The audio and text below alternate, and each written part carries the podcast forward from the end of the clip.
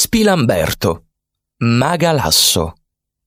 Lungo la strada dei castelli modenesi sorge Spilamberto, un incantevole borgo situato sulla sponda sinistra del fiume Panaro.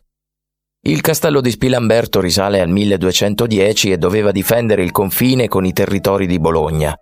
Il feudo venne affidato ai marchesi Rangoni, i quali, dopo aver abitato al centro del paese, nel lussuoso palazzo del Bargello, elessero come loro dimora la Rocca. Il cortile d'onore della Rocca oggi ospita il Cortile del Gusto. Spilamberto, infatti, è il borgo che custodisce antichi rituali dell'arte enogastronomica. Nella signorile Villa Fabriani ha sede il prestigioso museo dell'aceto balsamico tradizionale.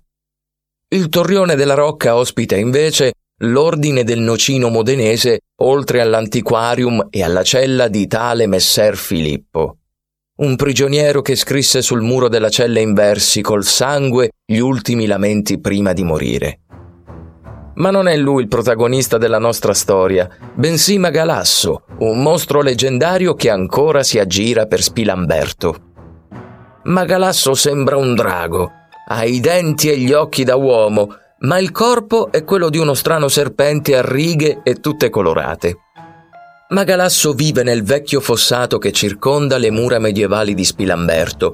Il suo posto preferito è sotto il torrione principale.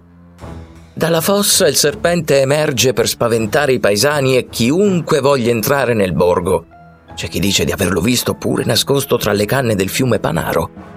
L'ultima volta in cui gli abitanti del paese hanno sentito il sibilo del serpente era appena il millenovecentottantadue.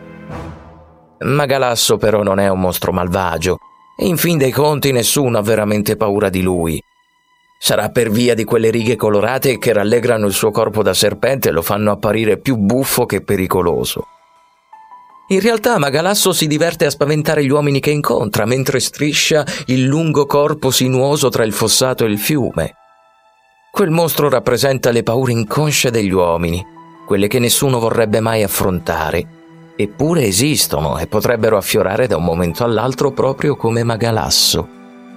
C'è chi dice che incontrare Magalasso renda più coraggiosi e anche sentirne solo il sibilo tra le canne del fiume dia la forza per affrontare le proprie paure più nascoste, ma senza alcuna angoscia, piuttosto con il coraggio di un sorriso.